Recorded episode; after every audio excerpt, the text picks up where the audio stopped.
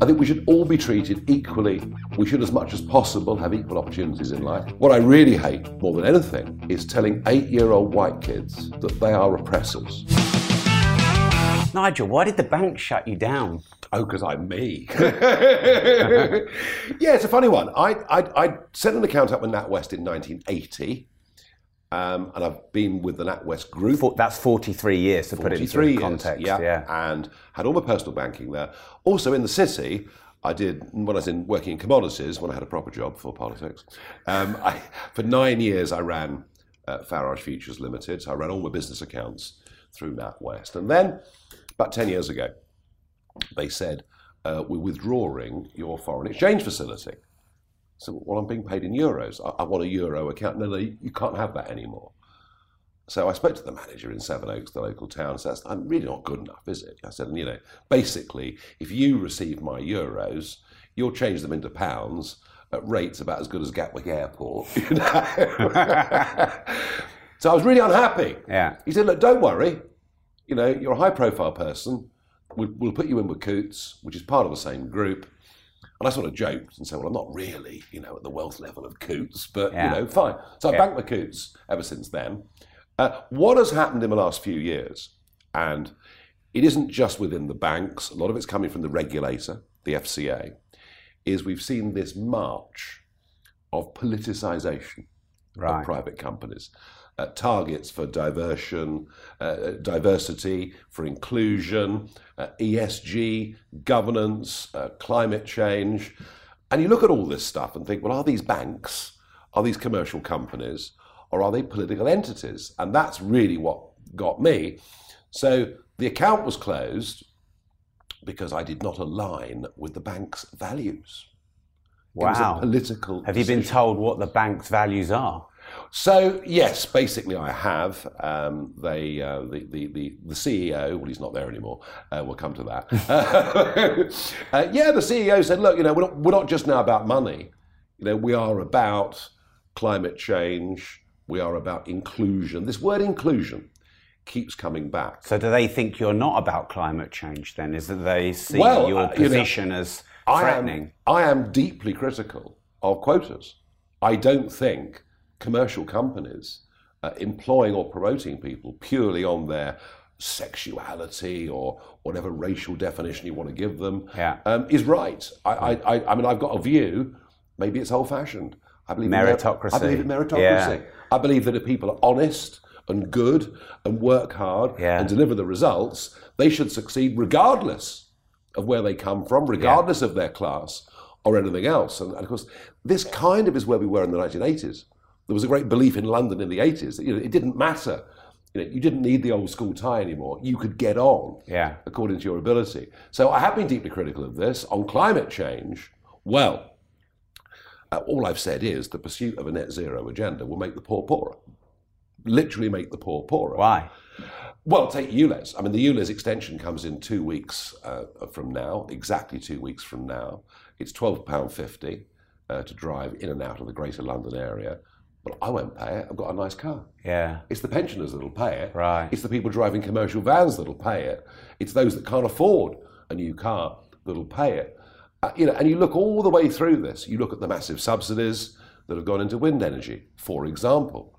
Well, all it's meant is people have had 20% added to their electricity bills. Yeah. It doesn't matter to you and me, but it does matter to people on minimum wage and people that are struggling. So anyway, all mm. this stuff. Right. You know. Oh, also, I was critical of Black Lives Matter. Now, when Black Lives Matter happened, you know, in the wake of the George Floyd murder, uh, the whole corporate world said, "Oh, isn't this a wonderful organisation?" You know, Sky Sports, whether you watch cricket, football, you know, little BLM badges in the corner. All I said was, it's a Marxist organisation uh, designed to bring down uh, Western civilization and capitalism. Um, when and, you say all you said was, well, but I read it from their website. Right. I read it from their website. Wow. that yeah. was that, that was the stated aim of the organisation. So all these things were, were, were listed as a charge sheet against me. But here's the important thing. So, is that, so just to jump yeah. in there, did you not talk about Sadiq Khan recently and his? I he, did. He jumped. He jumped on. Oh, look! I yeah. think I think that, that what Sadiq Khan is doing on the second of September in Trafalgar Square is divisive, negative, and bad. Can you just share what his plan is? He's having a Black Day rally where we're going to celebrate black lives and black diversity in London. This is a mistake. See, you know, the great campaigner for civil rights in America, and you could argue actually that in the 60s, America wasn't that far away from apartheid South Africa, if we're, Yeah. being, if we're being really honest hmm. about it. And Martin Luther King, that speech, maybe the, maybe the greatest speech of the 20th century, Martin Luther King says, You know, I have a dream. One day I have a dream that my four children will be judged not for the colour of their mm. skin, but for the content of their character. Right. And what Khan and others are doing, we're now being divided up into different groups. You know, you're in the black group, you're in the Asian group, you're in the gay group, you're in the bi group, you're in the white group. Wow. There's a lot of groups now as well. Well, an unbelievable number of groups. I, mean, Yeah. I mean, it's LGBTQIA, and I don't, I don't know how long the list goes on now. Yeah. Uh, and I think, I think it's all a terrible mistake. I think we should all be treated equally in front of Mm. the law. We should, as much as possible, have equal opportunities in life. That's never entirely possible because No. of where we're born and who our parents are. But, Yeah. but you know, that's the kind of society that is cohesive and work together. And what I, what I really hate, Rob, more than anything, is telling eight-year-old white kids that they are oppressors, that they are guilty somehow for all the sins of the past. Right. And worse still, telling eight year old black kids that they're victims. Don't tell people that they're victims. You know, d- Do not do that. No. Tell eight year old black kids you've got every chance of success. All of you have got the same level of success. So it's for all of these reasons hmm. that I did. And, and it's really funny because the word inclusion, it sounds cuddly and fluffy and lovely. Everyone's included unless you have a different point of view Right. then you are excluded, hmm. almost excommunicated. So what happened with me, and I explain this because this, this, this could be valuable to some of our viewers. So I get a phone call, we're closing your accounts. I ask why. No reason given, it'll be explained in a letter. The letter arrives three days later, we're closing your accounts, we want you out of the bank by this date. No reason given whatsoever. So I wrote to the CEO and said, hang on, I mean, don't I at least after 43 years deserve some kind of explanation? And I got a phone call, not from him, but from, from a relatively senior woman within the organization, to say it's purely a commercial decision. We are making a commercial decision. You're a high profile individual. You know, it takes a lot of monitoring to make sure that you're effectively to make sure you're not a money launderer, as if. Um, and it's a commercial decision. I said, no, I don't believe that. I said, I, I genuinely, somewhere I think there is prejudice here. There is prejudice against me here, probably over Brexit, right? Which is Right. one of the big divides that's, Yeah. that's still there. I mean, I'm hopefully going to get better as the years go on. But I was stalemated. I was stalemated. What does that mean? Ha- have Well, I couldn't do anything. What could I do? They wouldn't give me a reason. Um, I spoke to You lots could of tell everyone about it, like you have. well, so I did tell everyone about it. I did tell everyone about Mm. it. At which my inbox to nfarage.com became unmanageable. Just thousands of emails every day wow. from people up and down the country and all around the world saying they too had had their personal accounts and all their business accounts closed Really? with no reason given. So I started to think, So were these a mix of well-known people and not so well-known people? very few of them are well-known people. Oh. and, and, So- and, and we'll come to the. Okay. This is multi-layered. Yeah. All right. So I suddenly begin to think something really big's happening here. Anyway, I've caused a bit of a stir. It then, well, this is just the beginning. it then turns out a, a Telegraph journalist got a tip off that Dame Alison Rose, the CEO of NatWest Group, this vast organization with 19 million customers, and don't forget, 38.6% owned by us. yes. We the bailed them out. taxpayer, Our taxes went up to Yeah. bail out NatWest Yeah. because of their own greed and stupidity. Telegraph journalists found out that Dame Alison Rose had sat at a dinner, a big grand dinner at the Langham Hotel, next to Simon Jack, the BBC's business correspondent. Funny, nine o'clock the next morning, after they'd sat together at dinner, I get a phone call from Simon Jack on the BBC to say, I have it on good authority that there's no political prejudice here, that your account has been closed, for commercial reasons. You didn't have enough money in your account to qualify as a Coutts customer. That, of course, goes out. The media love it. They love it. You know, Farage is a laughing stock. What an idiot. What a joke. Why can't he just get a normal bank account at NatWest like all the rest of us? And they had a field day. So, in light of this debanking scandal that Nigel Farage and 90,000 other people just like you have had to endure, it's now more important than ever to protect your money from the banks, from inflation, and from taxation. So, if you'd like to beat the banks at their own game and maximize your return on time and money invested, go right now to whichproperty.com forward slash IAM. Fill in the form there, find out what type of investor you are so you can maximize your returns and build multiple streams of recurring income from property investing. Is that not um, information that shouldn't be passed Well, along? Well, you should not breach client confidentiality. I mean, if you were a junior working on a NatWest till and you breach client confidentiality, you are out the door. Yeah. You won't get you, know, you won't get your month's salary. You're out the door. Yeah. So she breached confidentiality. and also, you've been with Coutts 10 years. And what, they've just t- decided, or Well, now no, you well, don't well, meet no, no, no, criteria? No, no, she was the boss of NatWest. I've been with NatWest Group for 43 years. and you, you don't need to qualify, do you, to be a NatWest customer? NatWest, no. Coutts, Coutts, Coutts do have a higher Yeah, level, yeah, of course. turnover level income. Anyway, Yeah. So this is the story that goes out. What I didn't know, and, and forgive me for my pig ignorance, I didn't realise that you could do data subject access requests. Oh, I'd never blooming heard of it. Yeah. No, I'm not, you know. yeah. I'm a big ideas person, yeah. probably more than detail, to be honest. Yeah. My, my critics would say so, and they'd probably be right. Yeah. But a mate had said to me, put in a DSAR.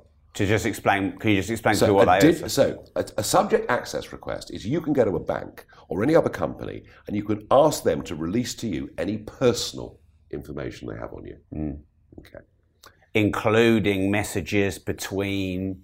It, messages about you Yes. that have taken Yeah, yeah. place within, in Yes. this case, the bank. Yeah. So I put this in. Well, I mean, this 40 page document comes back. I mean, it is the most extraordinary hit job on me that I've ever read. I mean, I'm literally reading it with incredulity. Um, every negative press article, Russia mentioned 144 times. 144 times in the 40 pages. And, and this is communication behind the scenes in the bank. This is them picking out speeches made Yeah. in Parliament under parliamentary privilege by a guy called Sir Chris Bryant. I wish he'd say it outside Parliament. I'd love a new house, you know. um, you know, all the conspiracy theory that happened after Brexit and after the Trump election that somehow Russia had funded the whole thing. And so Russia, Russia, Russia is all Yeah. the way through. although, wow. although they do say there's no proof, but it's there. Yeah. Uh, they called me. I- I mean, it, it's, some of it was really extra, a disingenuous grifter. Well, that's a new one on me. Um, I, I mean, I'm many things, but I wouldn't have thought disingenuous would apply. Yeah.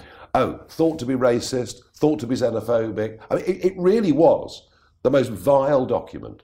And on the basis of this document, they had decided that I was a reputational risk to the bank and I should be exited from the bank Why now? on the commercial, I'll tell you why. Mm-hmm. On the commercial grounds, three times in the report it says he is an economically viable customer. So what Rose had said, what Alison Rose had said to the BBC, wasn't just a breach of confidence, it was an outright lie. Right. Why now? Because I had a small mortgage with them that was expiring in July of this year. And so once the mortgage was gone, they said that was the moment they were going to get rid of me. That's why they did it. And I and the reason, I repeat the reason, I did not align with the bank's values. Well, I thought they were a bank, 38.6% owned by us. Instead, they're playing this game of politics. So that's really become a massive story. It's led to the resignation of Dame Alison Rose. It's led to the resignation of the CEO of Coutts, Peter Flavel. How do you feel about that? Oh, Flavel, I mean, unbelievable. You know, I even wrote to him in May and said, I'm having trouble finding any other accounts. Other banks don't want me. I'm a politically exposed person. They don't want, Was it like nine banks turned you down? yeah, 10 in fact. Yeah. Ten. Yeah.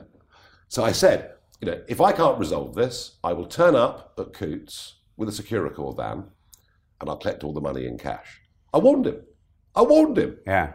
And yet he ignored me three times. Three times he ignored letters I sent to him. So, no, look, both of them deserve to go. Frankly, the board, under Sir Howard Davies, are still in place. They need to go as well because they actually said they supported Alison Rose and she should stay. It was only after the government intervened that she actually resigned. You got the support of the PM, didn't you? The Prime Minister supported me. Yeah. Uh, the Chancellor of the Exchequer, Jeremy Hunt, wrote a very strong letter to the FCA, who are the regulatory body Yeah. for the financial services industry. Um, so, what do we drill down from this? Number one, uh, people's accounts have been closed in vast numbers. Up to a million bank accounts have been closed in Britain in the last four years. And is this under the, the guise of a politi- politically exposed person? Let's do the layers. Yeah. Number one is politically exposed person. There are 90,000 people on that list. There are local councillors, national politicians, senior soldiers, senior civil servants, senior people in positions where they might be a boss of a company that trades with the Middle East or hmm. whatever it may be. 90,000 people. the object of being a politically exposed person is that you're more likely to be bribed or part of a money laundering scheme. Do you think that's the full story? There is not. There is not. Well, it could be even more sinister than that, but there is not a single example in modern times of anybody on that PEP list or their family being involved with money laundering. Lots of misdemeanors, some crimes, but no money laundering. And so, what we do under PEP rules is we treat we treat my kids because they're on the list. We- So your yeah, kids yeah. can't get a bank account? Well, I, I can assure you, my family has struggled. You know, but it isn't just family; associates as well. People who are known to be associates could go on this list. Simon Heffer, who's So I, I could potentially, potentially- with being yeah, here, yeah, yeah, that's right. You're done for, mate. Yeah. The, I mean, Simon Heffer, who is a, a, a very senior author and journalist, writes telegraph columns, writes books. Simon went to top up his private pension uh, before the financial tax year ended in April. Um, and got a phone call back asking a whole load of questions about where the money had come from. He said, Well, it's my money. Why are you asking this? Because you're a known associate of Nigel Farage. wow. I mean, this is really sinister stuff. It was an EU directive that came to Britain on, on PEP rules.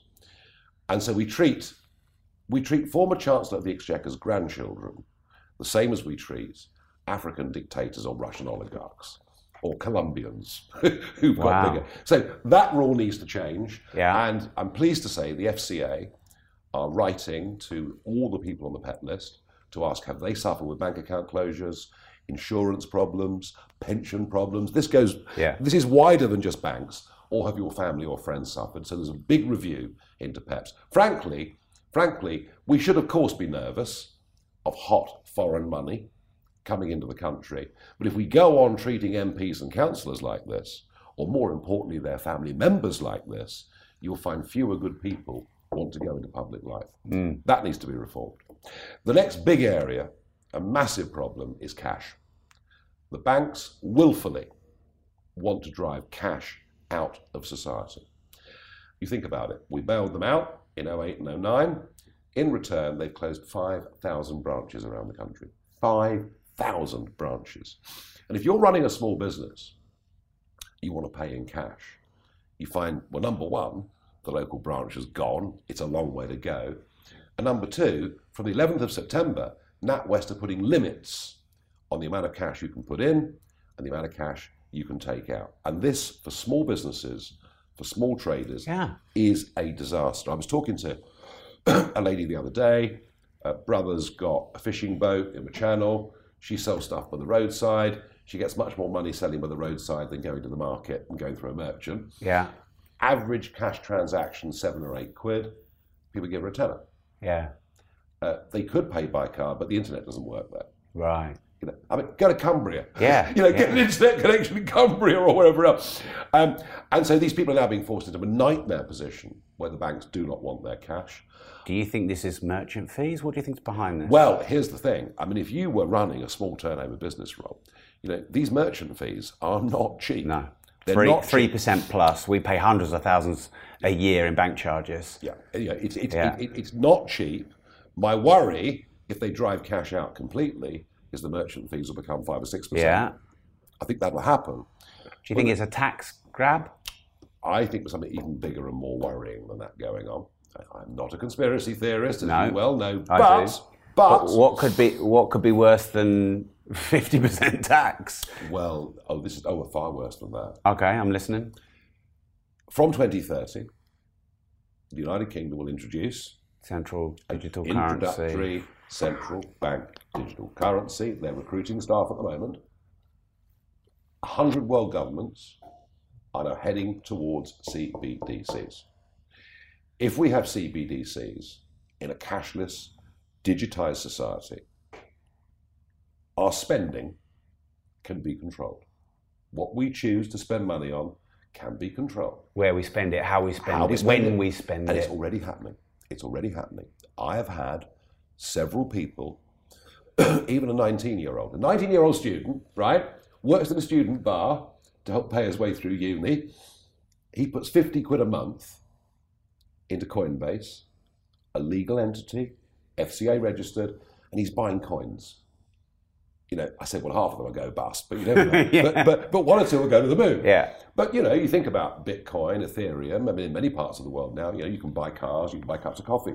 Yeah higher profile people too, putting larger amounts of money. The banks are stopping you putting money in crypto. They're already controlling. So they want to they want to centralize. Yeah. Uh, yeah. And if you want, by the way, if you want to take cash out of the bank, I had one, I had one bloke wrote to me, very successful, older guy, made fortunes as an entrepreneur. Says to his local bank in the West Country, I want to get 25 grand in cash. Goes in to get the cash. The manager is off for the day. He was a junior manager on what do you want the cash for? I said, well, it is my money. You know, I have banked here for half a century. Yeah, I've got millions through this account every year. What do you want the cash for? He said, well, I'm going to buy Christmas presents. I'm going to buy a boat. A few. Uh, anyway, she refused him the money. He remonstrated. He said, I didn't swear. I didn't shout. Account closed. So, you know, you go and try and get a couple of grand out. They will ask you, Mr. Moore, what do you want the money for? Yeah. You know, if you tell them it's for drugs at the weekend, they'll probably say it's fine. I don't know. but, but so, so you can see where we're going already with this. If we have CBDCs, we will all be given our personal carbon allowance. You, you want to go to Marbella for the weekend? I'm sorry you've used up your carbon allowance for the year. I mean, you know, controlling people's money is the ultimate form of control. Cancelling people's bank accounts is the ultimate form of cancel culture. You can't live, even though I want cash to stay in the system, you still can't live without an active bank account with your standing order with the gas company, the electricity yeah. company, mm. whatever it may be. So I, I've got a very big fear here. And as I say, from the 11th of September, NatWest are putting very strict limits on what you can pay in and what you can take out in cash. I've had in the last 48 hours um, some people on to me, local businesses, Barclays in Orpington will be limiting the total amount of cash per year small businesses can put in. So it's becoming a bit of a nightmare. The other element to this is anti money laundering laws. Okay, so we all know that the global drugs trade is tens of billions of dollars a month and that this stuff washes around the global system. And so, understandably, uh, you know, at all levels, from G7 to OECD to IMF to the European Union to the Treasury, understandably, there are rules, laws put in place to try and prevent money laundering. None of us would disagree with that, mm. but you know, laws need to work and yeah. be appropriate. So, under this crackpot anti-money laundering drive, you know, if you're just an ordinary bloke with a bank account, say you sell a motorbike, you get four grand in cash for it. That goes into your suddenly alarm bells start going off. Unusual payments have gone through your account, mm. and to monitor that, it costs the bank a lot of money. I'm trying, try, for once to, to, sort of put their side of the argument. Yeah, cost it easier to close the account, easier and cheaper to close the account because the bank will be losing money on accounts that it needs to monitor. And that's probably the biggest reason that accounts are being closed. is The odd unusual payment goes in. They say, look, we, you know, we, we can't send a whole compliance team to investigate Mr. Smith in Swindon. Close the account. But here's the thing, and this is Forbes that have done this work. For every one pound of laundered money that is recovered, the compliance cost is 100 quid. It is the classic sledgehammer to miss the nut. Wow. And so, in the name of anti money laundering, innocent people, innocent businesses are having their accounts closed hmm. down, and we're not catching the money launderers anyway. So, I want to see the PEP rules best part scrapped for domestic, you know, not for African dictators or Russian Yeah. oligarchs, but for us. I want the government to make a commitment that legal tender stays as legal tender. You know, pubs in London now are refusing cash. Do you think this was expedited by lockdown and the story Oh, of the virus? Of course, and- money. Yeah, yeah. yeah. Oh, oh, I mean, you know, the, the cashless society advanced hugely during the lockdown. It is. I mean, you literally now could not get around London with cash. You know, whether it's buying a ticket for the underground, Yeah. or try- trying to buy a beer or a sandwich, or you know, and that's that's not the case in the rest of the country. So I want to see. I want to see legal tender remain legal tender. Um, I also fear, you know, everything's digitized and we get a major cyber attack from China, Yeah. I mean, kind of what happens, you know, cash, cash. In my view, cash should always have a place in our society. Also, how do you tip the postman at Christmas? How do you? I mean, are little, hmm, thi- little, yeah. little things like that that matter. But I also think that Parliament, and now that we are not in the European Union, and we can argue how well or badly that's going. Some bits good, some not as good as they ought to be, but that's by the by. But now that we're in charge of our own financial services industry, we need a British Parliament to go through the anti money laundering laws and say, look, they're not working. Hmm. They're hitting the wrong people. And the final thing I'm going to campaign for, by the way, this is not a short term fit of anger from me. This is now a long term campaign. I'm committed to this. Yeah. Before the post office was privatised, we had the right to a bank account in this country. All right? That right exists in France, in Germany, in many comparable countries. We now don't have that right. So no, let's just say you're an ex-con. Now, you've been away, you've been in prison, you've done your time, you come back, try and get a bank account. It's really, really difficult Yeah. to get a bank account. And so, you know, you may well find in that case that person stays inside inside the criminal world, you know, rather than sort of coming out and, and, and, and, and, and getting on with life. So, so I think that everybody must be entitled to a bank account. Now, there are some that would say, Nigel, how can you as a free marketeer, you know, say this? Because surely private companies can choose who to have as a customer and who not. But the hmm. difference is we bailed these people out. Yeah. These people nearly brought, I mean, these people damaged our lives through terrible lending decisions.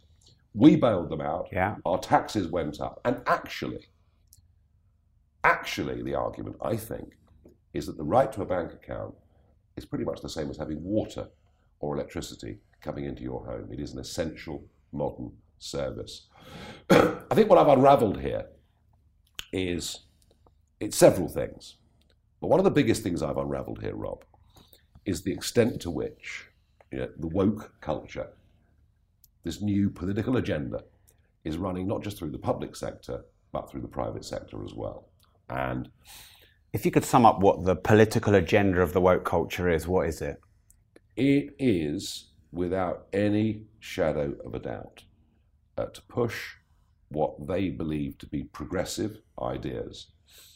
Uh, and they're ideas that will make us more divided by s- splitting us up into these different groups. And they're ideas that will make us poorer because they're not practical and they're not realistic. You know, if you work in the oil industry, your bank account will be closed. If you're a local gunsmith, your bank account may be closed. Perfectly legal activities Yeah. are now not approved of by these woke corporate institutions. And it's going to make us poorer because it's not going to work. Where's this wokeism come from? Oh, America, the west coast of America. So this is really interesting. So where is this at its worst? America, UK, Canada, Australia, New Zealand. What do they have in common? Predominantly the English language. It's, it's the effect of what we've seen from Facebook and others being pushed from the west coast.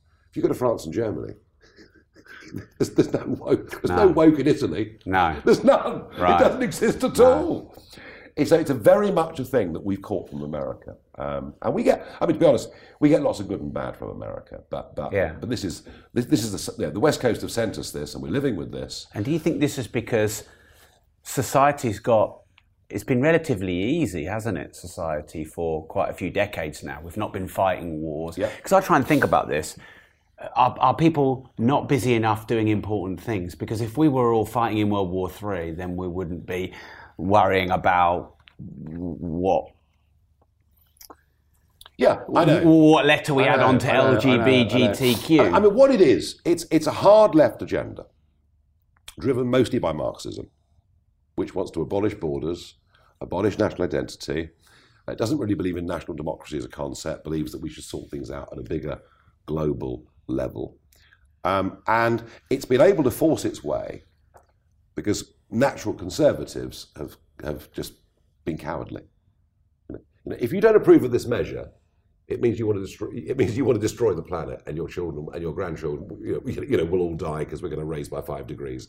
And, and and throughout all of this, people have retreated, and the winners, in many ways, the winners of all of this, have actually been the big businesses, have actually been the big banks, because the environment they create is so anti-competitive for the SMEs, the small and medium-sized businesses, to actually be able uh, to, to, to maintain a strong position. And I, I want to argue very strongly that we need to return to capitalism. Now, the word uh, alarm bells go, but yeah, but we're not living in capitalism. no. We're living in corporatism.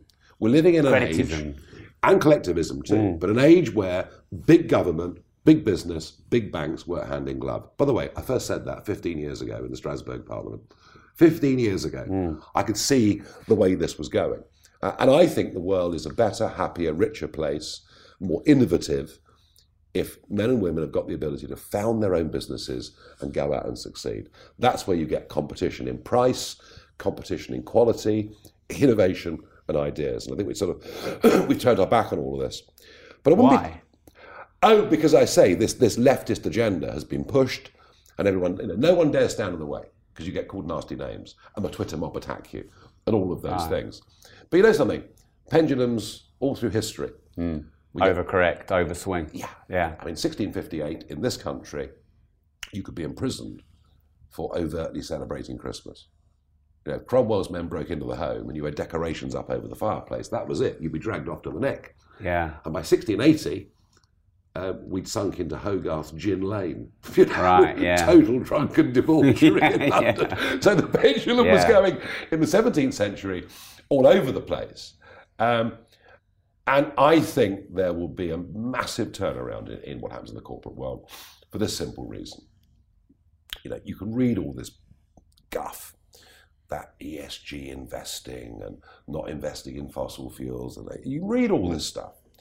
You can read about diversity, that you promote people within a team on the basis of, of not their ability, but where they come from and what group they're in. That somehow this is going to make us richer and more successful. Do you know what? I think if I look at the banks and the kinds of people now being promoted, I, I think the next banking crisis can't be far away. If you're over promoting people without the ability. So in the end, I think it'll be the pension funds, I think it'll be the big investors that say to companies, you know what? Forget about all this political stuff. Just do your job. Just do your job. We're your shareholders. We've invested money in you. We expect to see a profit and a dividend. That's kind of how the world has always mm. worked. And, yeah. is- and by the way, I mean, do you, do you remember just three or four years ago, modern monetary theory? Do you remember that? Modern monetary theory. We can borrow as much as we want as a government or a company or a person because interest rates are zero. Modern monetary theory. We can money grows on trees. Anybody talking about that about No. modern monetary No. theory now? Nobody. This is very much the same. The pendulum will come back on all of this, and I, I really hope. I mean, all I've done, all I've done, is to say something in public that a lot of people in private knew was happening hmm. and didn't know quite how to fight back. So, but I do feel, Rob, that I've, I do feel that I've sparked a genuine debate here, and I want to emphasise something as well. This is not political. This is not left wing, right wing. This is actually about, you know, the freedom of the individual in society to be able to live their life free of hassle, to set up their own businesses, to make their own way in the world. And I think all of that has been seriously attacked by what the banks are doing and by this culture uh, that is running through so much of our private sector. And do you think, therefore, the banks control the world? I think they're enormously powerful, um, enormously powerful. I, I, you think of other industries, media, etc., where there's been a great fracturing of Yeah, power. the decentralization of media. We're sort of having like the, the centralization of banking, aren't we? yeah, just look at you know UBS, Credit Suisse in the course of the last year. Yeah. you know the banks, and there are there are a lot of fintech companies out there, and some very innovative fintech companies out there. I mean, London's full of fintech Hmm. companies, and they're very efficient for you know paying and receiving foreign exchange, and you can actually buy you know receive money and pay money out. Hmm. You can't earn interest, you can't get a mortgage. They're not full banks. Yeah. So there have been there, there are specialised sectors that fintech has fitted into. But basically, the global banking system is now becoming more centralised than it's ever been, more closely linked to government. If you want an example of how this can be abused, think about Canada a couple of years ago. These guys working as truckers, Truckers, yeah. right? Law-abiding people. Suddenly, the law changes. A vaccine mandate comes in. They don't want to do it. They peacefully protest in Ottawa, and guess what happens? Prime Minister Trudeau works with the banks and shuts their accounts. Yeah. You see the dangers of this. Yes. They're real. I do. They're real. Yeah. They're real. So it's a huge battle. This is a huge battle, and I, as I say, I'm optimistic. We can turn. I'm, I'm optimistic. We can get this pendulum to swing back in a more common sense direction. How? Well, I think the first thing is the FCA must do their job. I, I, mean, this is a regulator that is there uh, to look after Britain's biggest industry, which has actually spent far too much of its time pushing political ide- ideology. so, you know, telling banks and firms, stockbrokers, you know, we're going to judge you on your ESG credentials. Ditch all of that. You know, get back to making people's savings are safe. You know, and, and, and, and, you know, they, they can actually operate freely um, in, in, in the financial world. Uh, I think that needs to happen. And I tell you, when it comes to politically exposed persons, well, for once, politicians actually have a self interest in making this right. Well, they messed with the wrong guy, didn't they? oh, I, don't, I, I it was funny actually. Um, it was funny in the 40 page dossier. They say the downside risk is that Farage goes public and causes a stir, but we think he'll probably be too embarrassed to do that. And this is what you see admitting in public, admitting in public your bank accounts have been closed is actually quite a shaming, humiliating thing to do. And that's why after I did it, a lot of other high profile figures came out Yeah. about what had happened to them, what had happened to their families. One, there's, there's a Tory MP from Portsmouth, um, Hampshire, uh, sorry, Southampton. Um, I mean, his account's been frozen for a year.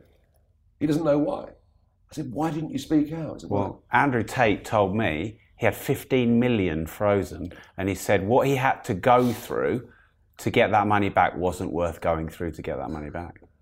yeah, yeah, yeah. It, it, it, you know, I mean, I mean- I mean, the best thing Jeremy Hunt has said is that in his view, it's illegal to close people's accounts on the basis of their opinions. Hmm. Now there are, you know, take face criminal charges. So Yeah, that's a slightly okay, different situation. But but but certainly on the basis of people's opinions, you know, the vicar didn't agree with the Yorkshire Building Society that the whole of the front door should be a rainbow flag celebrating Pride Month. You know, you know, the vicar popped in to say, "Can't you just be a building society?" Account closed. Shit! No, it's, this has been happening. Yeah. It's sinister and it's dangerous. And, uh, you know, I've received more support from across the spectrum on this than ever before. There are some, you know, loony crackers people, haters, Yeah. who won't agree. But actually, a number of emails that start, Mr. Farage, I don't normally agree with you, but.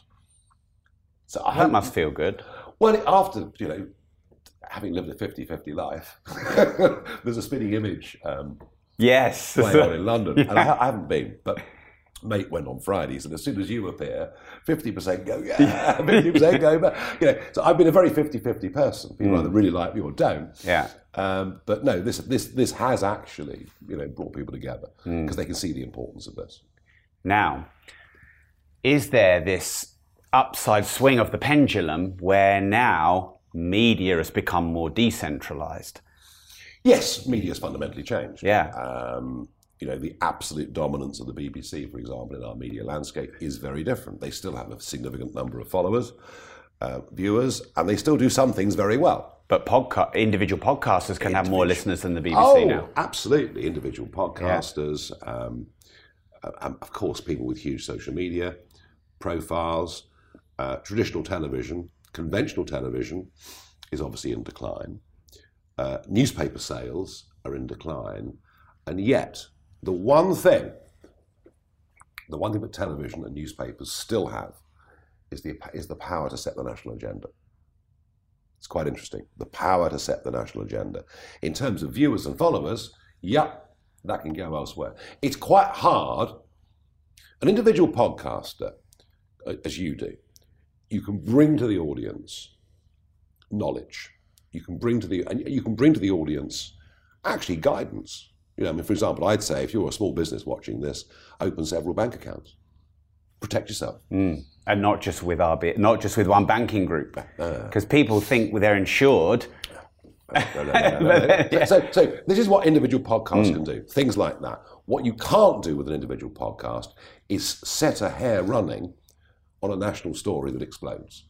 That still comes from the editorials in our main newspapers, and it still comes from the TV providers. That may change mm. in time. So agenda setting is still with the old traditional media.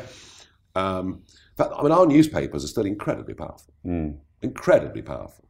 You know, I mean, I, I broke this story with well, obviously I do the GB News show, but yeah. I, I, worked I worked with my I worked with my broadcast and the Telegraph, and the fact that I got so in a sense the Telegraph were legitimising what I was saying to mm. camera. And before you knew it, it was a it was a global story. So there are big changes in media.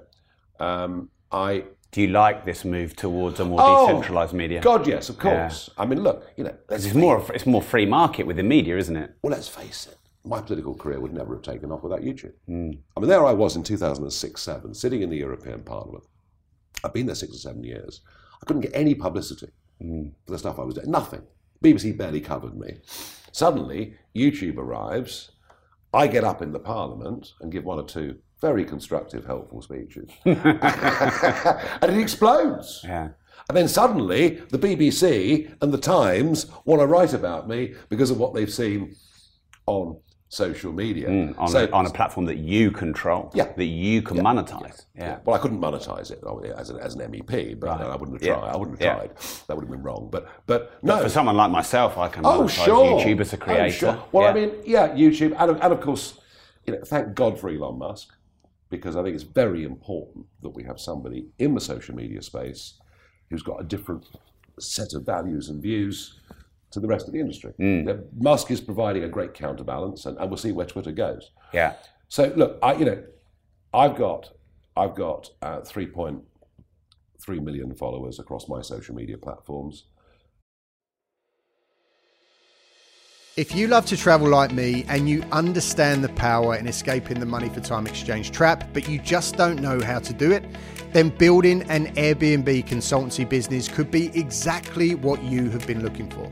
Right now in the UK, there is a completely untapped opportunity through helping struggling Airbnb hosts by turning around their underperforming properties and generating you huge commission payments in the process. We are going to teach you all of the tools and all of the techniques that we've learned over the last five years through building our very own multiple six figure Airbnb business, arming you with everything that you need to swoop in and save the day. Minimal startup costs, zero risk, and almost unlimited potential. Sound good? Welcome to the Airbnb Consultant. Contact us through any of the channels included in the studio notes to get the conversation started.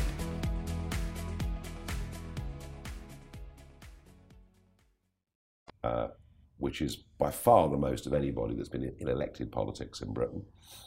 Uh, media wise, only Piers Morgan's got more, but I suspect a lot of that's because of his, year, of his years in America. Yeah. Mm. So I've taken this, I, you know, I've, I've been an enthusiast for this mm. right from day one. Direct messaging, uh, a means of building up an audience, and you can kind of help each other. Mm. Um, you know, a lot of my stories, a lot of my, you know, I do seven o'clock GB News Monday to Thursday most of my stories come from my social media followers. Right.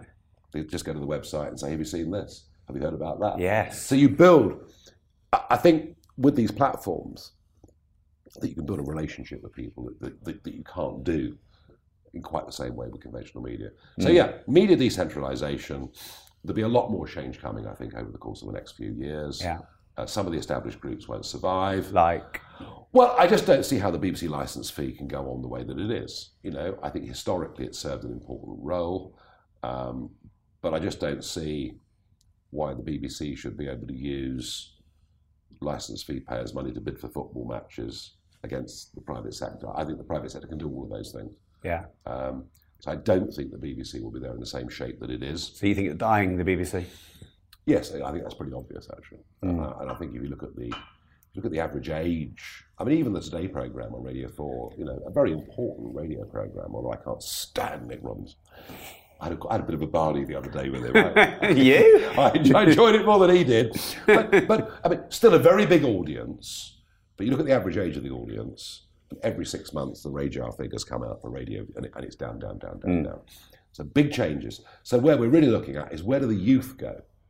Where do the under 30s go uh, to get their news, to form their opinions? That's the future of all Right, of this. yeah. And, you know, TikTok at the moment, Yeah. very much in the ascendancy. Very much in the ascendancy. Uh, but hey, this time next year, it could be something completely different. Yeah. You know, it really could. But But at least that creates a capitalist type free market, fair competition environment whereby hopefully the best platforms that serve the people the most will rise to the top. provided they're not censoring too much. You know, I currently feel that Facebook are censoring pretty heavily. Right. You know, what, what they would view as conservative content, which is why Musk coming into the market actually helps to free that up And a then bit. setting up Zuckerberg setting up threads. Yeah, Yeah, yeah. So yeah. I, I think that's a good thing. Sadly, the the, um, the fight's off. Is it? Yeah, Zuckerberg's pulled out of the fight. He, he said Musk's not serious. I'm very disappointed about that. I would I would pay good money to watch that. Oh, I'd love to be yeah. there. I'd love to be there. I went to watch KSI, by the way, Bob. Did you? Yeah, down at the O2. Yeah. Again, amazing. A young audience, Yeah. very engaged. Again, all through. So the whole new world out there. Yeah. I, I just had a fight. I saw. Eighteen hundred people. I saw. Just I you know, saw. me and a little. I saw. Yeah. so- yeah. I won't take you on, don't worry. yeah, so there is big change, but uh, but we certainly need some. You know, ultimately, you know, money is vitally important in our lives. Mm. Uh, having control over our own money and freedom, and that's under threat. And I expose that, and I'm going to go on doing so. Mm. Right. And uh, we're going to get some big wins out of this. You you watch. Okay. So I'd like to talk about the state of the UK. I was talking to my wife about this. I'm 44, she's 45, and we can't remember this country ever being so, well, your money doesn't go very far. You can't get in to the NHS. Have you ever seen this country in such a state? I do remember 1974 5. Hmm. I'm a bit older than you. Yeah. And I do remember inflation getting to 27%. I do remember people's savings just being obliterated. Hmm. I remember strikes. I remember the three day week. I remember doing homework by candlelight because there were blackouts. Right. I remember uh, some trade union leaders who clearly, as we've learned, were acting on orders from Moscow. Wow. I mean, it was bad. Yeah. It was bad. And, you know, this country, which only half a century before had had the biggest empire the world had ever seen, was, was really, really on its uppers. I, oh, I forgot, income tax.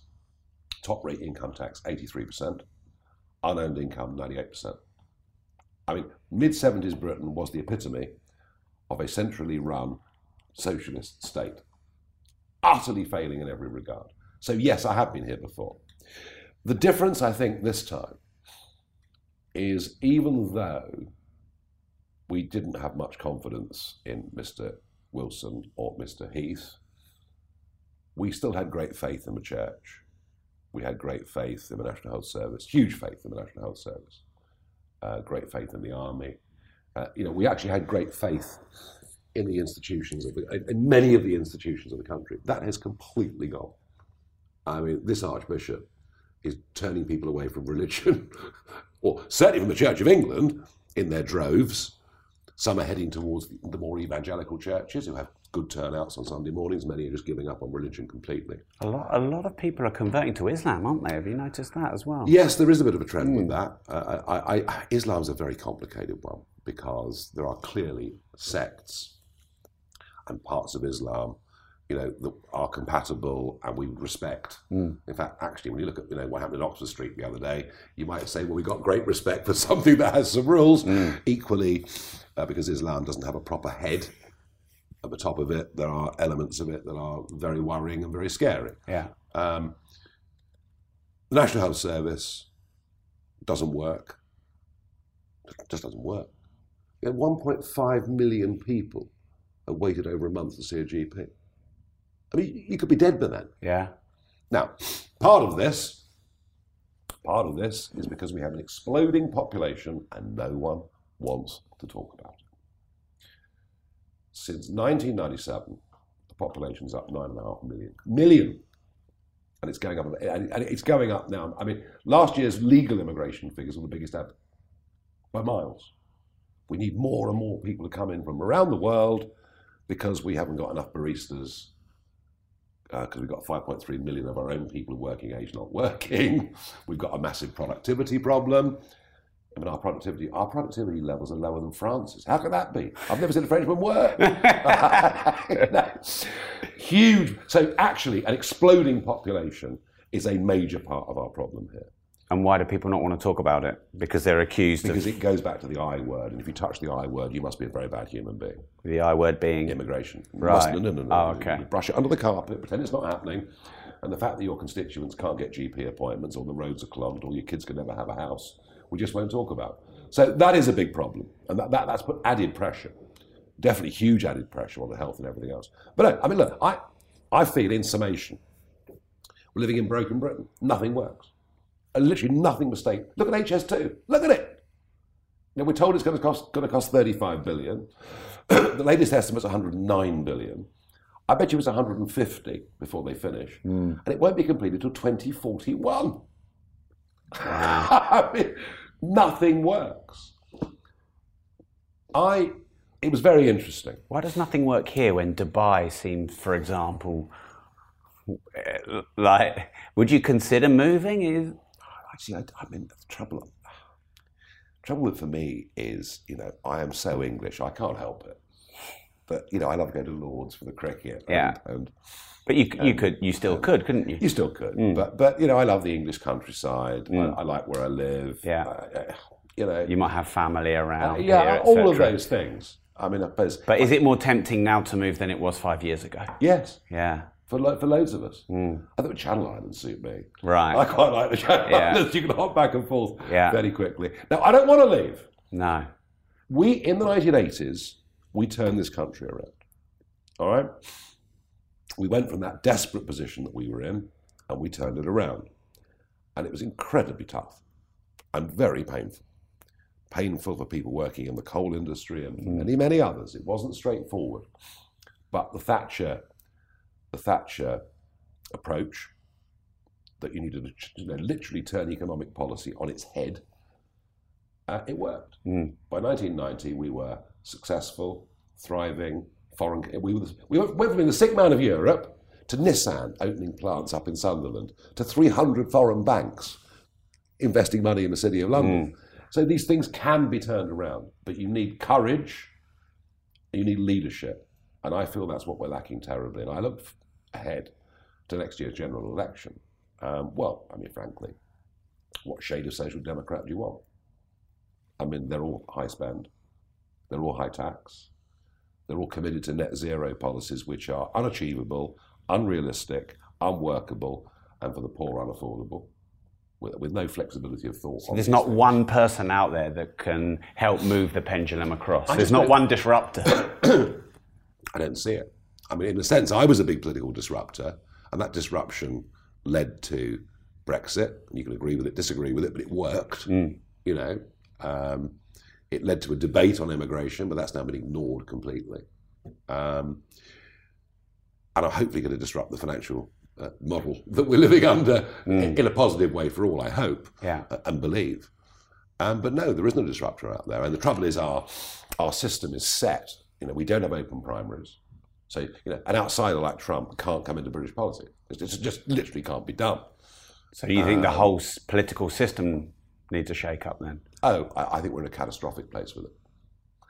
I promise you, whatever the rhetoric, the actual choice next year is very limited indeed. Whoever's in government, they won't be very much different. They really won't be much different. But, as I say, you know, in the late 70s, a new philosophy came along and something will come along. I don't know when, but something will come along. But we're not in a good state. And what really worries me, Rob, are the number of young people that are leaving. You know, Lisbon's become a very attractive destination. You know, I know loads of young people going to Marbella, going to Dubai, etc., in their droves, literally. Yeah, in their droves. Yeah. Yeah. the brain drain is back. It's the first time we've had it. Well, in the seventies, it was it was Brain drain? The brain drain. In the seventies, young people qualified as doctors, accountants, and just left the country. Right. Australia was sort of one of the number one destinations. America, Yeah. equally a very popular destination. By the way, Australia's back as a very popular destination. if you're a doctor, it's double the money in Australia Wow. double the money and better weather. Yeah. So, so yeah, the brain drain it was known 15 Right. years ago, and, that, and, and we're back with that, and we're losing a lot of young talent. And you know, the tax burden just goes up and up and up. If you look at you know direct taxation, indirect taxation, the monstrosity they put on small businesses. What's the indirect taxation? You mean all the stealth taxes? Oh, you mean Oh, you all pay, the what you pay just to get into central London? No, but I mean, you know, you, you buy a pint, you buy a packet of the fags, you fill the car up. Oh I mean, yeah, I mean, huge, yeah. Double huge, tax on fuel. huge, Yeah. in- let alone inheritance tax, which of course now is taking double the money it was five years ago. So many people who would not consider themselves to be wealthy families are being trapped by IHT. Right. Um, Well, and- because and- the, and- the what- thresholds aren't yeah, that's right. They're increasing in line. Yeah. I mean, Which is a form of tax in a way. For now, the property market has stalled, but you know it's been going up and up and up and up and up. Um, so it's difficult. And, and interestingly, I mean, Liz Truss. Well, I mean, for all her failings as leader, actually, a lot of what she said, I agree with hundred percent. She was talking about taxes coming down. She was talking about incentives, and I really think that you know, in this calendar year, to put corporation tax up by thirty percent, it's just the wrong signal. It's just the wrong signal. yeah. You know, wrong signal. You mean going up from 18 to 25, which is a 30% It's 30% rise? rise. Yeah, yeah, because you've already got you got to charge VAT, corp tax, income tax. You're at 52.5% before you even blink. Yeah. So why would you want to risk your own Yeah. capital to set a company up that might succeed, might fail? If it if it fails, you lose your dough. If it succeeds, they take half of it every year, a bit more away from you. if you've got a student loan to pay off, if you've got a student loan to pay off, you're up to sixty percent tax. Yeah. I mean, it really is painful. Business rates, All of it. pension contributions And so, and so Lisbon looks Yeah. attractive. Lisbon looks very, very attractive because Dubai looks attractive on that. Dubai yeah. does. Dubai does as well. Um, but Lisbon works because there's nobody in London on Mondays or Fridays now. Anyway, nobody here. Work from home. More productive, old boy. Absolute cobblers. this means you walk the dog. One of my staff members left and, and said, I want to work from home so I can take the dog out for a walk Mm. Yeah. every morning Yeah, yeah. and walk my child to and from school. Yeah. And it's like, I wouldn't have had the gall to say that to my No, no, no, employer. n- now it's Yeah. sort of it's sort of understood. Yeah, it- yeah. yeah, yeah. But you know, Sorry, yeah. So you can you can work in Lisbon, have a great tax deal with with the with the Portuguese authorities. You can get a, a early six o'clock in the morning flight into Gatwick or Heathrow, right? Work all day Tuesday, Wednesday in London. Have all the meetings you need, all the face to faces and sit downs that you need. Go back at ten o'clock on Wednesday night and do that every business week of the year and still qualify under the number of days Wow. you know, Yeah. you can see it. You Yeah. can see it. So we have to turn this around. Um, and it's a malaise. Yeah, it's a malaise. Why can't anyone in government see this? Liz Truss did see it. I'm, I'm, I'm, And then they, then she, I'm speaking she lasted through. Oh, yes, I spoke up for yeah, her. yeah, I, was, It- you know, I, think she had the right vision. Kwasi Kwarteng, who's a lovely man. Uh, I really always have a huge laugh when I see him. Uh, a bit too academic, perhaps, and trying to do too much too soon. It's a bit like the old Morecambe and Wise joke, isn't it? The famous Christmas special with Andre Previn, the conductor, and Eric Morecambe says, oh, I'm a concert pianist. And so Previn does the big dun, dun, dun, dun, dun, dun, dun. And then Morecambe starts playing the piano, you know, incredibly badly. and Previn says to him, I'm sorry, Mr. Eric, you're playing all the wrong notes. And he grabs him by the collar and says, No, Sonny, I'm playing all the right notes, just not necessarily in the right order. and I felt the Kwarteng budget was like that. Right. Yeah. They were all the right signals, but we were doing too much too quickly. Uh, the market wasn't ready for it. Although, funny enough, you know, those market rates have been far worse since then um, uh, from that perspective. So, yeah, I, I don't want to be a counsel of despair. I'm not a counsel of despair. I think we will come out of this. And I, and I, and I, want, I, you know, I genuinely believe that as Brexit Britain, we have the ability to make things worse or better for ourselves. And I think in the end, we can come to the right conclusion more quickly, perhaps than our friends in Brussels. Uh, the other thing to look for that's really interesting is this, and slightly off beam for this podcast, but it's a thought I want to put in people's minds. China is in big economic trouble. Things are really, really changing. You know how a house price in Britain got to like nine times average earnings? Eight, nine, probably still about eight times mm. average earnings. In Beijing, it reached 35 times earnings. Wow. Yeah. Yeah. That's like you need five of the family to work. Yeah, to, yeah, a massive speculative boom in China. Uh, Chinese banks, everybody overgeared, over leveraged in ways that we can't even begin to comprehend. And now the downturn and, and, and the contraction is coming. Uh, we are buying far fewer Chinese goods than we were. Uh, already there are some quite big property collapses that have happened in China already. I suspect a lot more to come. Um, and the real worry there is if Xi Jinping really gets it. Oh, by the way, youth unemployment, 21%. Wow. And that's a Chinese figure. That's a Chinese state figure. So you think it's he probably had a bit onto that. VAT? And so the real concern I've got looking ahead is if the economic downturn turns to be as serious in China as I now think it may well be, um, a Taiwan invasion becomes more likely. Right. And that would be the mega event in the world that would happen next year. Um, and so I, that, that is slightly scary. Yeah. But I, you know, it's, it, it would be a classic thing, wouldn't it? Trouble at home, Yeah. seek a foreign adventure. And that's something that we've got to look for uh, going ahead from here. Um, and it's very much on my mind. Wow. Big stuff. Um, what do you think of the recent scandals around Huw Edwards, Philip Schofield?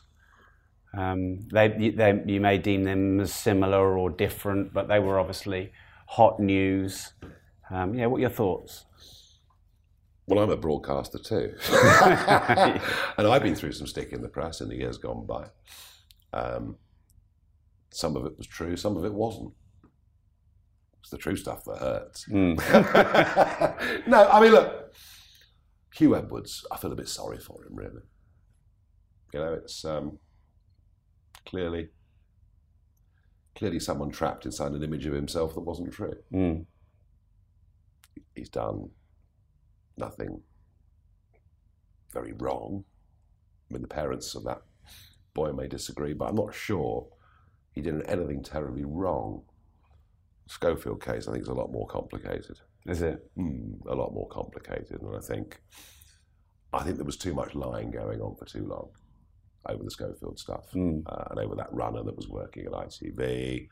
And yeah, I didn't like the feel of the, the look of that very much at all. The Edwards thing, very sad. I mean, he'd become our Dimbleby. He'd become the guy that, that, that you know, on the coronation, uh, the Queen's funeral, he was the he was the senior statesman of the BBC. So for him, it's a bit of a personal tragedy, and and he obviously can't come back from this very easily. Um, but it shows the dangers. You see, I mean, if you go into public life in any way at all, you will not get away with anything. We're living in an internet age. Everywhere you go, every phone can record you, can video you.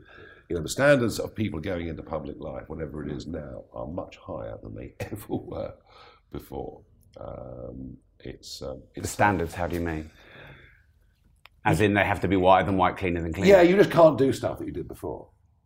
You know, I mean, people get people. Look, people used to get away with. I mean, public figures, big sports figures. I mean, they got away with murder in years gone by. They just can't do that anymore. Yeah. Can you imagine a group of Premier League footballers going out, you know, to girly bars in the West End? They all used to do it. Couldn't do that now, could they? No. Just couldn't. I'm not saying they should. Yeah. But they couldn't do that now. Um, I'm. I mean, I'm obviously, you know, not a nervous person by disposition, but even I'm pretty thoughtful. Pretty thoughtful where I go, what I do. People walk up in the street and speak to you. You think, well, you know, are they friend or foe? Mm. So yeah, it's um, it's um, it's been tough.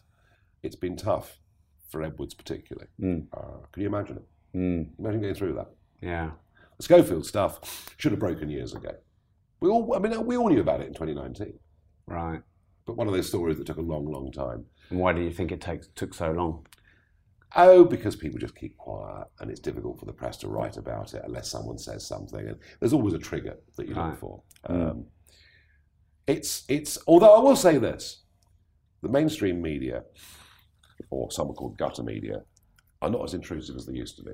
The Leveson rules have given people some protection in their private lives, and I think, I think to be honest, uh, I think people's children should be off limits, which they weren't before Leveson, and now they are.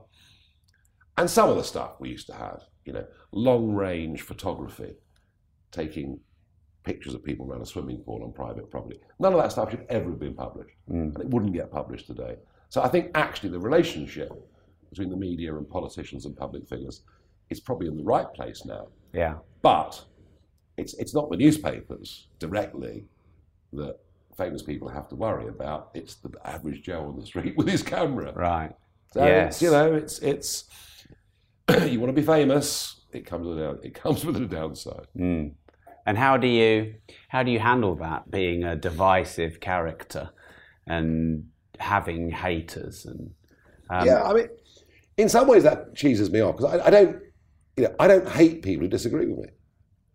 I think they're deluded. no, but you know what I mean. yeah You know, I mean, I'll quite happily, I'll quite happily sit and talk. So you don't hate someone for their opinion but it seems like so many people do hate someone. I don't hate Animal opinion. Rising. I was blooming annoyed at the Grand National that they delayed the start and all those horses fell at the first two fences. yeah But I can sit and talk to somebody from Animal Rising. yeah I don't hate them. no I disagree with them. Um, do you think would the world would be a better place if we could not hate people for their opinions we didn't used to. no We didn't used to. We and is this part of the, the, the move of See, freedom of you speech See, I think that I think that that, that, that, that, the, that the experience of two world wars taught people that the enormous price was paid so that we could disagree with each other. yeah You know, Mm. uh, uh, but not loathe the other person for having a different opinion. And, and is this linked to why we have more wokeism because yes, yes, Well, yes, yes. we don't have enough to do we don't have enough Yeah, I mean, I mean, it, it, it's it. People become. I mean, for example, David Cameron introduced gay marriage, right? No manifesto commitment to do so. Even Stonewall at the time weren't asking for it. He introduces gay marriage, and it passes parliament. On Wednesday, it's perfectly acceptable to say you're opposed to gay marriage. By Thursday, when it's become law, it's hate speech to say you're opposed to gay marriage. Do you see what I mean? Wow, yeah. And, and that's how people, groups of people with opinions, suddenly find themselves the wrong side of the argument, the wrong side of the law. And the mob kind of hates them. And, Mm. it's, and it's very difficult for people to speak out, you know, without being attacked. And we see this running through the advertising industry. You know, any, I mean, a lot, a lot of free speech channels on radio and television, you know, the advertisers get attacked by the mob. The mob, the left wing mob that we have today, don't want to, don't disagree with me. They don't think I should exist.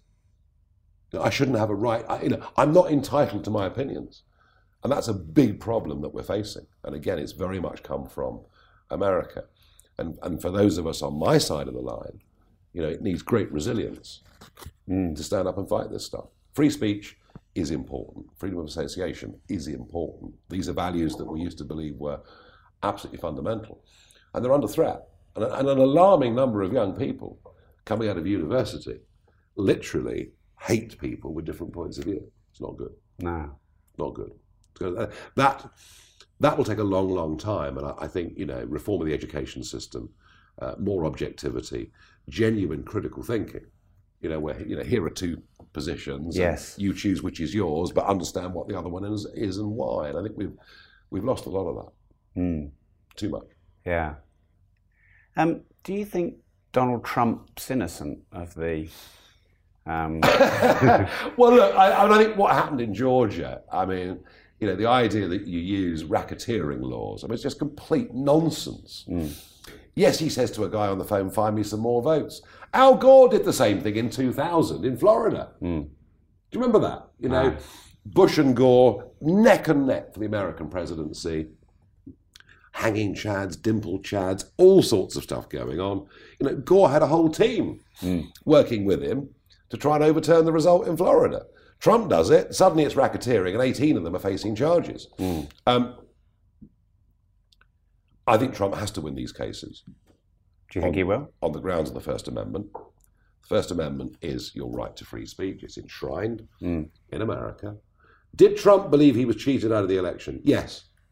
He genuinely believed he was cheated out of the election. Many around him genuinely believe he was cheated out of the election. I was deeply alarmed at tens of millions of ballot papers just being chucked out like confetti in the post Wow. all over America. I've seen postal voting fraud in Britain, big time, in Peterborough. Saw it in Peterborough.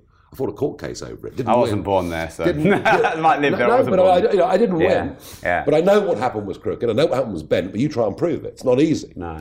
Um, now, you know, perhaps he perhaps he's banged on about it too much and for too long. Mm. But I think he has to win these cases on the on the basis of the First Amendment. If he doesn't, well, I fear for America Why?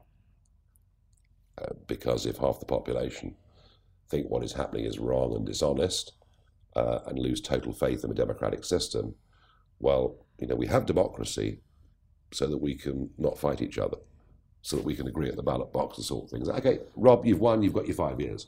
You know, but I'm going to beat you next time. Yeah. That's how that, that's how democratic elections work. Hmm. But you both respect the system, and you have to have losers' consent as well. I mean, that's one of the problems we had here is that the Remainers never accepted the loss, hmm.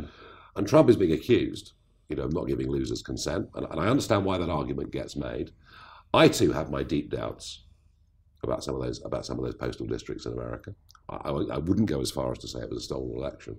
I just think the rules weren't in place, hmm. state by state, to stop some of this you know, ballot harvesting, etc. Right. Um, but yeah, it's a big worry. If they put Trump in prison, it's a big worry for where America goes. Hmm. Big worry. I think you know, if, if, if I'm right about the results of these cases, he'll be president next November. He'll win. Wow. Hmm. Do you know, most people who I know or have seen who know Donald Trump well speak very highly of him. So why? What is misunderstood about him? You see, isn't again, we're back to this sort of really what, what, one of the themes that's run through this podcast. There's Trump, all American hero, big guy in New York, guy that took on the mafia, built skyscrapers, had some huge successes, had some terrible business failures, incredibly beautiful wives. You know, I mean, the Trump brand. And then one day, in 2015, he comes down an escalator in Trump Tower and announces he's running for the Republican nomination, and they hate him. They hate him because Well, his business books were so successful in Yeah. in the eighties and nineties. because liberals, modern day liberals, hate anybody with a different point of view. right? They loved him as an all-American hero. Hmm. They loved him on the telly. You know, real, I mean, reality TV was made for Donald Trump. The Apprentice. I mean, wow, Yeah. how good was that? Hmm. We've got Alan Sugar. He's all right, but Trump, wow. Yeah. mega. And then he comes out as a conservative and they hate him. They've never, ever, ever let it go ever since. Right. And does he make mistakes? Look, you know, I've spent plenty of time with him. You know, he's a larger than life personality. Yeah. When I'm with him, I find it very funny. Very funny. Pretty outrageous. Yeah. I mean, you know, he's a New Yorker, for goodness sake. Um, and his resilience, his resilience after what they put in. But I was put through a fair bit. Yeah, I've been through the Russia hoax and all this stuff, but not, to, not to the same degree that he has. No. Uh, his resilience is, is amazing. Uh, sometimes, yeah, he says things I think, "Mm, well, I might keep a bit low profile today. but, you know, that's, I'm sure, my most ardent supporter hmm. when I was in politics would say, well, sometimes Nigel, God, you went a bit, you went a bit too far there or whatever. You know, we're all human beings. Yeah. And, we- you know, we, we judge each other on getting things right and getting things wrong. Hmm. But he's a very loyal friend. Yeah. I know people that are, I know people that have known him 30, 40 years, play golf with him, stay with him at Mar-a-Lago, and they all say the same thing. He's a very, very good friend. Hmm. And it's kind of it's, the old-fashioned way of doing business, isn't it? You trust people, you trust people. You know, um, Biden is an absolute disgrace. In what regard? Oh, I think the levels of potential corruption within that family are just astonishing. Really? You know, the fact that Hunter Biden has earned 20 blooming million from Russia and its satellites over the course of the last few years, when, you know, he's a drug addled nobody with no business experience whatsoever, picking up all these contracts. And if you believe the testimony given by his business partner the other day, you know, Joe Biden as vice president was on 20 of those phone calls. Wow. I mean, you know, and in 2020, in 2020 in the election, uh, that stuff did not get any coverage. The Hunter Biden laptop got no coverage because social media companies decided to shut it down. The New York Times decided to shut it down.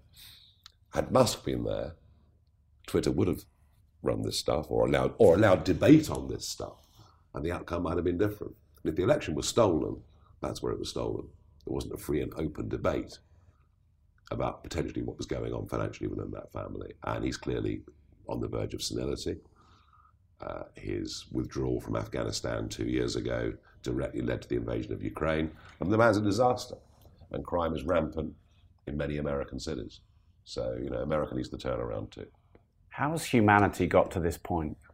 What are we doing wrong? Oh, we've got we, we've got we've got it wrong many times before, and we're very good at getting it wrong. you know? The world's been in a far worse place than it is now. Mm. you know, Yeah. we sort of have to relatively remember that, and and, and, and you know, um, the West has lost confidence in itself. It doesn't really quite know who it is, uh, what it is. When you look at the foundations of the West and what the West was built on, basically, and I'm not, you know, but, you know, I'm not God Squad.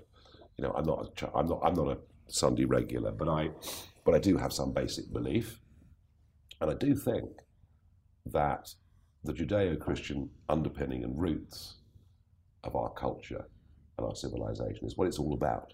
It's what everything. I mean, you know, basically, our legal system started with the Ten Commandments. Well, they, I was going to say that, that's a pretty good way to live your life, isn't it's it? It's a really? very good way to live Yeah. your life. And, and no, absolutely. Mm. You know, and I, and I have great, you know, I, I hate the way that often Christian communities are now being discriminated against. I really loathe that. But I think that a Western society that has lost touch with its roots and its foundations, I think that's a very fundamental part of what's gone wrong. Do you think we're seeing a shift whereby less and less people have faith? There, there's more atheism. Um, There is definitely more, well, well more agnosticism, Mm. probably. I think is a better way of putting it. Uh, yeah, I mean, the census figures on this are quite revealing. You know, the number of people who have sort of lost basic faith. Mm. But human beings need leadership. When you give human beings leadership, you give them something to believe in. We've not had Christian leadership.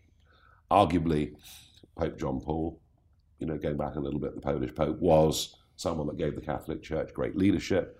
The Church of England's been a complete catastrophe. This Welby bloke, don't even start me on him. Um, you know, I mean, just awful. Again, playing politics, playing politics, getting involved in the cross-channel stuff. He shouldn't be doing any of that stuff. Um, his Christmas Day sermons. I mean, I have to control myself. Um, you know. Leadership. I mean, take England cricket. Now, don't laugh. Don't laugh. Joe Root, you know, one of the most outstanding batsmen we have ever produced, will, by the time he retires, set a record that goodness knows how many decades it'll take to beat. Great cricketer, great gentleman, behaves beautifully, I think I know where you're going with this. really good ambassador for the Mm. sport, great role model to young kids. Took a few wickets this year too with his Yeah, legs, you yeah. know. But not Ben Stokes. But he was captain. The last 17 test matches, he was captain. We won one game. And in comes this buccaneering. I've met him. Yeah. yeah. But this buccaneering leader who says, we know, not, not only can we do this, we're going to, I mean, well, do this. And we've won 11, uh, 10 Mm. out of 12 test matches. and they have a philosophy. There is a core. There is a culture. There is a vision. There is a philosophy. There is a core belief. We are going to Yeah. play exciting Yeah. cricket. Yeah. We're going to be aggressive. Yeah. Uh, it, like we made the Ashes. I I know England, Australia. It's England and Australia, but Yeah. the way we played the game That's made the. Ashes. Yeah, and if it hadn't been for the rain, but anyway, Well, yeah, yeah, if you want to do a sports podcast next week, we will. Okay, great. I had, uh, I had Geoffrey Boycott in the box all day. Did you? awards. I did. He was with us all Right. day. Yeah. very entertaining. yeah. I can't say all of it in public. the- no, leadership. Give people a, give people leadership. Give them something to believe in. And the England cricketers believed in this philosophy that he and the coach McCullum had come up with, and that's what the West needs. Well, look how look what it brought out of Moeen Ali. yeah, Look what it brought out of Jack Leach. who the belief that that they've given. Yeah.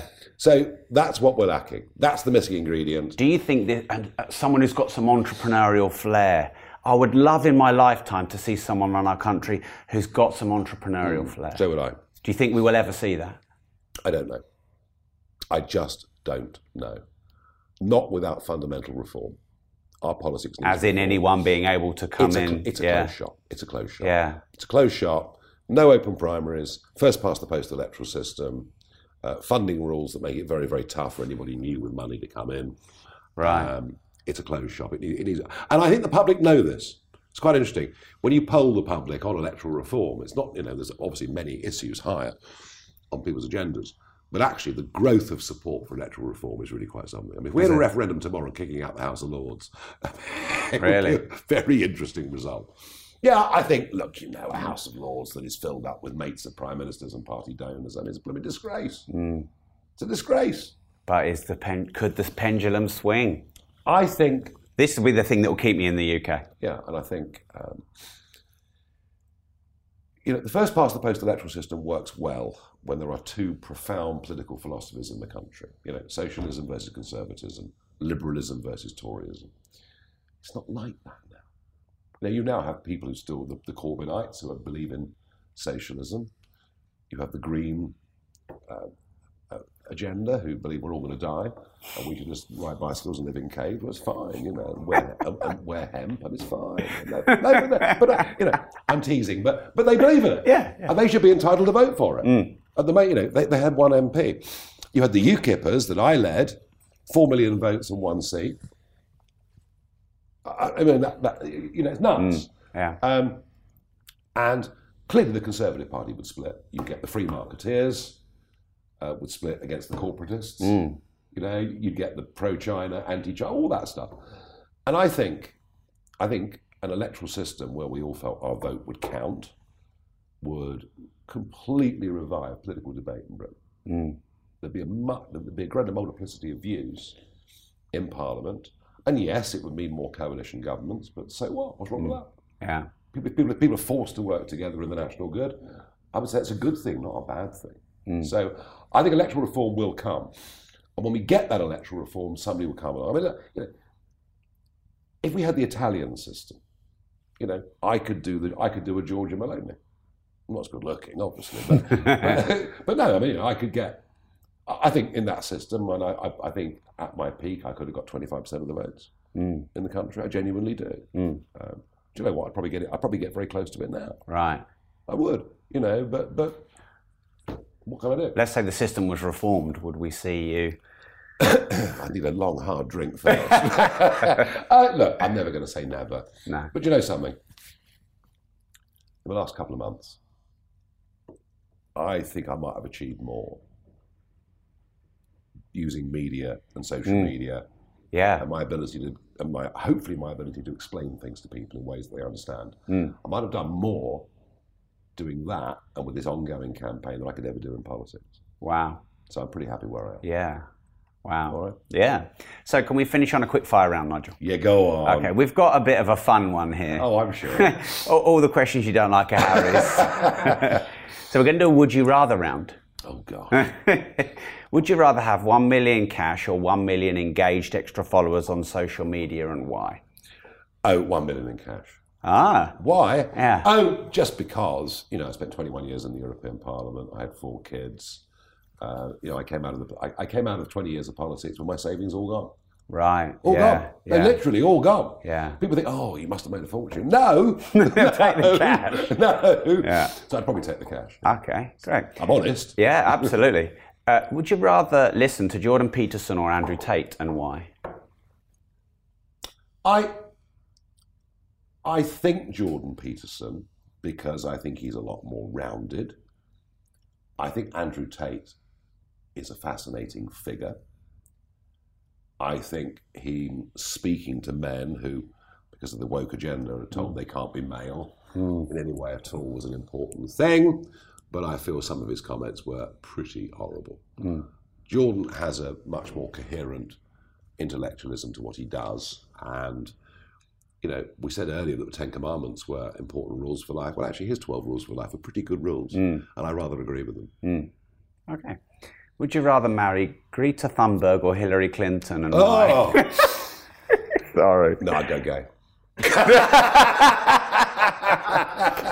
I know, I don't know whether that's really the answer either. Um, oh, gosh. I, I, I just, I can't even imagine. Um, I, I really can't even imagine what. I mean, you know the things that Hillary said about me. Oh, my God, yeah. On live national. Uh, live What did she say? press con- tw- in the run up to the presidential election, 16, a live national press conference. I was a white supremacist extremist Wow. from England, and then she said I was funded by funded by the Kremlin, Right. funded by the Kremlin, so I couldn't possibly marry Hillary. Um, Greta, oh, she's too young. I couldn't marry someone that I, I couldn't marry someone that age. Mm. Could I marry somebody who had you know hard greeny views? Yeah, mm. possibly. Mm. They would first couple of weeks be all right. Would you rather interview Andrew Jones or David Icke and why? I, I think probably Icke in a way, um, just because he's because the stuff he did before now was really interesting. You know, he's a good goalkeeper Yeah. at Leicester City, um, and he had you know we discussed the BBC earlier. He had quite a I mean quite an important position at the BBC. So I suspect Icke. Um, I'd like to try and I'd like to get to the bottom of how some of these ideas came into being. Um, you know, the lizards and all that. I mean, like, very interesting. But he has a following. He does have a following. And some of the things he says, of course, some of the things he says, I think, oh, well, that's interesting. And then he says stuff, I think, no, no, no, I can't live. with-" But no, I mean, you know, in terms of a life journey, how do you go from being a trusted face by millions on the BBC to be, to, to be considered to be one of the most eccentric people in the country? And yet, you know, he can fill the Brixton Arena. Interesting, isn't it? It is very interesting. Um, does money buy happiness? No, no, absolutely not. But having no money at all can make you very, very unhappy. So it's a balance here, and you have to get it right. You know, living financially on the edge is blooming miserable, mm. and there are millions of our fellow Brits going through this right now, mm. really going through this. I live in the North Downs in Kent, where Greater London extended in the 60s. We're right on the ULEZ. I've never seen people so scared and worried about the £12.50 a day. Mm. Yeah, they, they can't afford it. No. They, they're madder than me. I've got a nice car. You know? Yeah, yeah. So, so no, and having lots of money brings huge problems. I mean, a lot of very, very wealthy people have terrible internal family disputes, and, Security issues. but I have to say, you know, here I am today, and we're several years on from being an MEP. Well, I really was. Uh, you know, I couldn't. I mean, I had to protect my kids because of my public profile, which meant private schools away from everybody. You know, I mean, I, you know, my outgoings are more than my income for many, many, many, many years. And you see everything you say whittled down, and think, God, you know, can't buy a new car, can't go on holiday. I've been through all that. Um, and now I've got a decent income, Yeah. and you know, one hopes, touch wood, that your health, you know, because none of us know No. that your health survives, and you can have a decent retirement at some point. Oh, I never retire, but I'm just kidding myself, really. But but but, but no, having financial security mm. does make you a lot more content when you wake up in the morning. And, and I would just, it's funny, isn't it? Well, I'm not sure we're, I'm not sure we're inculating in young people that success is a good thing. No, well, this is, I find this a big problem where money is a dirty word in this yeah, country. yeah, ambition's gone. Yeah. you know, you, you know, you, you know, and everyone wants to just sort of chill and be happy. Hmm. Uh, um, um, so no, I think aiming for finan- I think aiming for financial security, stroke success, and that's the right way around. What would you say is your biggest mistake? Oh, there are too many to list, really. Um, I've made lots of mistakes, lots of mistakes in my personal life. Lots of mistakes. Um, Can you give us an exclusive, No, Nigel? no, yes, you can. No, um, I don't know. I suppose. Do you know what I really think is this? I think that we're all good at something. We need to find what it is. I was really lucky. I found what I was good at, but I wish I'd found it much earlier. And what would you say you're you're good at? Communicate. Mm. Communicate. Being with physically with people or online, whatever it is, but I, I'm good at communicating. And I think people, you know, when I say things, I think people say, well, we agree with him, we disagree with him. But you know Mm. what? He really believes it. Mm. That was a- and, and, and I think, I think I wish I'd learned that skill earlier. I wish I'd, I wish I'd known in my teens that that was the thing that I was really good at, and I didn't. I found out later, so I've been fortunate. I think some people go through their lives and never find the thing they're good at. Mm. So I was fortunate, but I wish I'd, I wish I'd discovered it early. Mm, Dale Carnegie, Warren Buffett, they both talk a lot about the ability to communicate and public speaking as their um, one of their major life skills. Do we teach public speaking at I bet we don't. We don't teach. Do we, do we teach money properly at No, school? nothing. Nothing. No. We're, we're sending people out completely ill-equipped Yeah. to cope with the world. You What- know? Yeah. Well, I- don't want to. Um, if I open that loop of the education system, we'll be here. And, Yeah, yeah, yeah. So maybe we'll save that for another this is another round. so keep going. Yes. but you didn't. You didn't share a mistake. You politically No, very. made, I, the biggest mistakes I've made in life are to trust people Right. that have let me down. Mm. You know, and that happens in you. And has that made you m- more skeptical and hardened? Yeah, it happened in business. It happened personally, obviously. It happens to all of us. Mm. Uh, it happened in politics. And that's one of the most hurtful things in life. People that you trust Mm. that then go behind your back and let you down. Um, and I don't know. I suppose I'm very instinctive. I'm very instinctive. I either like people or they don't, and I get it right sometimes. I mean, we have this thing called the Farage 7 out of 10 rule. As long as I'm right seven times out of 10, we'll be okay. but the three can hurt. Yeah. Um, no, I, do you know what? Actually, I'm still very trusting. Mm. I still probably say far too many things to people I don't know that well. Mm. Well, is that not, not a nice thing? Because I've um, also had my fair share of being screwed around or Yeah. messed around, Yeah. but I'm still a very Yeah. trusting person. I quite like that about myself. Yeah. No, I, I trust people too easily. Mm. But uh, but yeah, seven out of ten. Mm. Three and ten are going to hurt you. yeah. What's your biggest regret?